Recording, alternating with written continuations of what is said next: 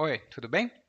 Welcome to Intermediate Portuguese, the only podcast that truly helps you tell your story in Portuguese the way you do in a native language. This is Ali coming to you from beautiful and today windy Salvador. And after listening to this episode, you'll learn, not actually learn, but you'll grasp and understand and be able to use 5 very common verbs and verbal expressions in Portuguese that will make you sound like a Brazilian. Kind of close, okay? So, but before I forget it, head over to www.intermediateportuguese.com/opportunity and you'll find a report there to deepen your knowledge on the verbs that you're going to discover today and some more in under an hour, okay? So, without further delay, let's get started.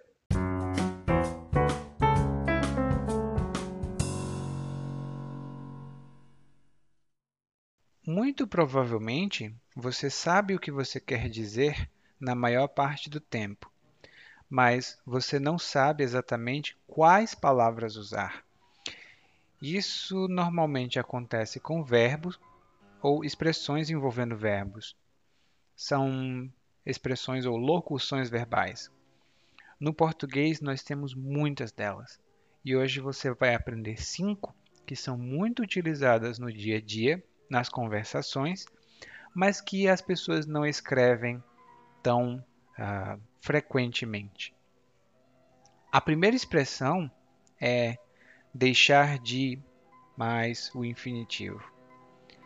Deixar tem muitos significados, mas aqui ele tem 2 significados mais importantes para a gente. O primeiro é deixar de mais o infinitivo, que significa parar de fazer algo.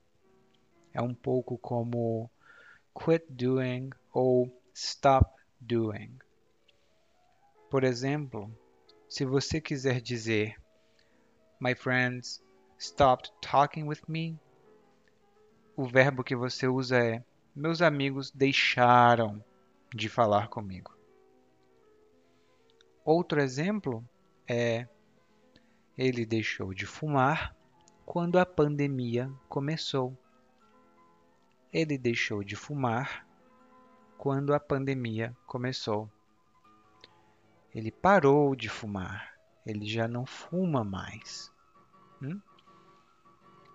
Dependendo do contexto, deixar também pode significar não conseguir fazer ou se esquecer de fazer. Em geral, em inglês, nós traduzimos como fail to do something. Por exemplo, você deixou de corrigir o texto que enviei. Eu enviei um texto para você, você leu o texto, mas não corrigiu. Por quê? Você deixou de corrigir o texto que eu enviei. E acontece muito quando a gente envia uma mensagem no WhatsApp. Se você não usar o WhatsApp, comece a usar. Todos os brasileiros usam. Então, você pode usar o WhatsApp e enviar uma mensagem, mas alguém pode simplesmente deixar de responder e não falar com você de jeito nenhum. Então, esses são os 2 significados básicos. Outra coisa que é muito comum no dia a dia, é o verbo estar com vontade de fazer alguma coisa. E esse é bem simples. Estar com vontade de fazer alguma coisa significa querer fazer alguma coisa. Por exemplo, você está com vontade de sair hoje? Que significa você quer sair hoje? E é muito comum no português aqui do Brasil a gente perguntar, você está com vontade de sair? Você está com vontade de sair? Ah, não estou com vontade. Não quero. Estar com vontade é a mesma coisa de ter vontade de fazer algo. Mas a diferença é que ter vontade parece um pouco mais formal. Ah, eu tenho vontade de sair. Eu estou com vontade de sair. Tenho vontade é mais geral. Estou com vontade mais específico no momento. Agora eu estou com vontade, mas em geral eu não tenho vontade. Tem essa diferença. No 3, o terceiro verbo, aliás, é chegar a mais o infinitivo. Esse é muito, muito comum também. E chegar a fazer alguma coisa significa fazer algo depois de um processo, depois de um esforço. Ou não conseguir fazer algo, mesmo com um esforço. Por exemplo, não cheguei a ler Harry Potter. Achei muito infantil. Não cheguei a ler. Provavelmente, essa é a resposta da pergunta: você já leu Harry Potter? Você já leu? Ah, não cheguei a ler. Não cheguei a ler, eu tentei. Eu até comecei, mas não consegui ler, não gostei. Eu cheguei a ler. Não cheguei a ler todo. E outras expressões, eu posso dizer, eu tentei fazer os exercícios, mas não cheguei a completar todos. Não consegui completar todos. Teve um processo, mas eu não consegui completar. Eu não cheguei a completar todos. Chegar tem vários outros significados e nós temos também outros exemplos no artigo que está lá no site. Dá lá uma olhada, ok? Você pode chegar a entender se você ler o artigo. Outro verbo muito comum, que a gente usa muito, mas que os livros não ensinam, não normalmente, e que os aplicativos quase nunca ensinam, é passar a mais um infinitivo. E isso é bem simples. Passar a mais um infinitivo significa começar a. Mesma coisa, não tem diferença no significado. Você só tem que lembrar de incluir a. É importante. Você não pode dizer passar, fazer. Passar a fazer, sim. Eu tenho 2 exemplos para você.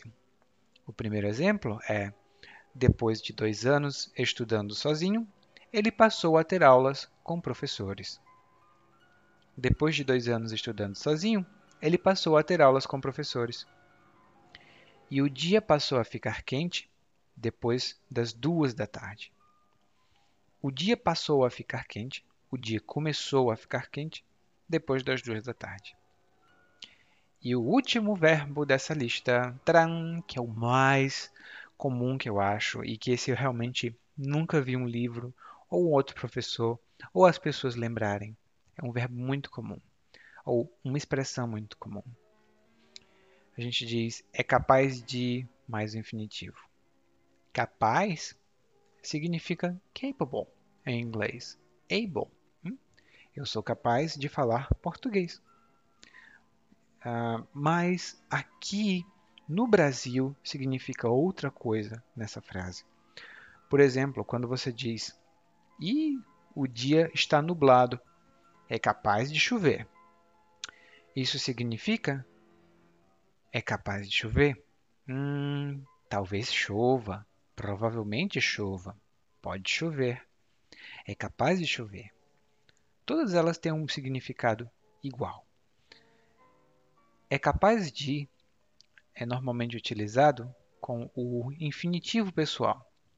Por exemplo, é capaz de eu ler e não entender isso. É muito complexo. É capaz de eu ler?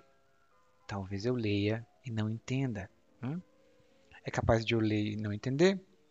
Pode ser que eu leia e não entenda. Essa probabilidade, então essa possibilidade de alguma coisa acontecer. É capaz de. Então, é capaz de fazer isso? It's capable, or he is capable, no inglês, mas também possivelmente, talvez. Pode ser.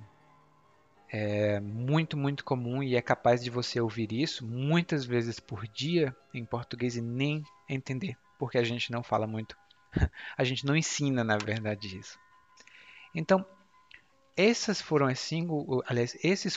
os 5 verbos. E só para recapitular, a primeira expressão que você aprendeu hoje foi deixar de fazer algo, A segunda foi estar com vontade de fazer algo. A terceira foi chegar a fazer algo. A quarta foi passar a fazer algo. E a quinta foi é capaz de acontecer algo. Então, agora leia o artigo que acompanha esse episódio do podcast e aprofunde os seus conhecimentos. E lembre-se, se você praticar, você vai passar a falar muito melhor.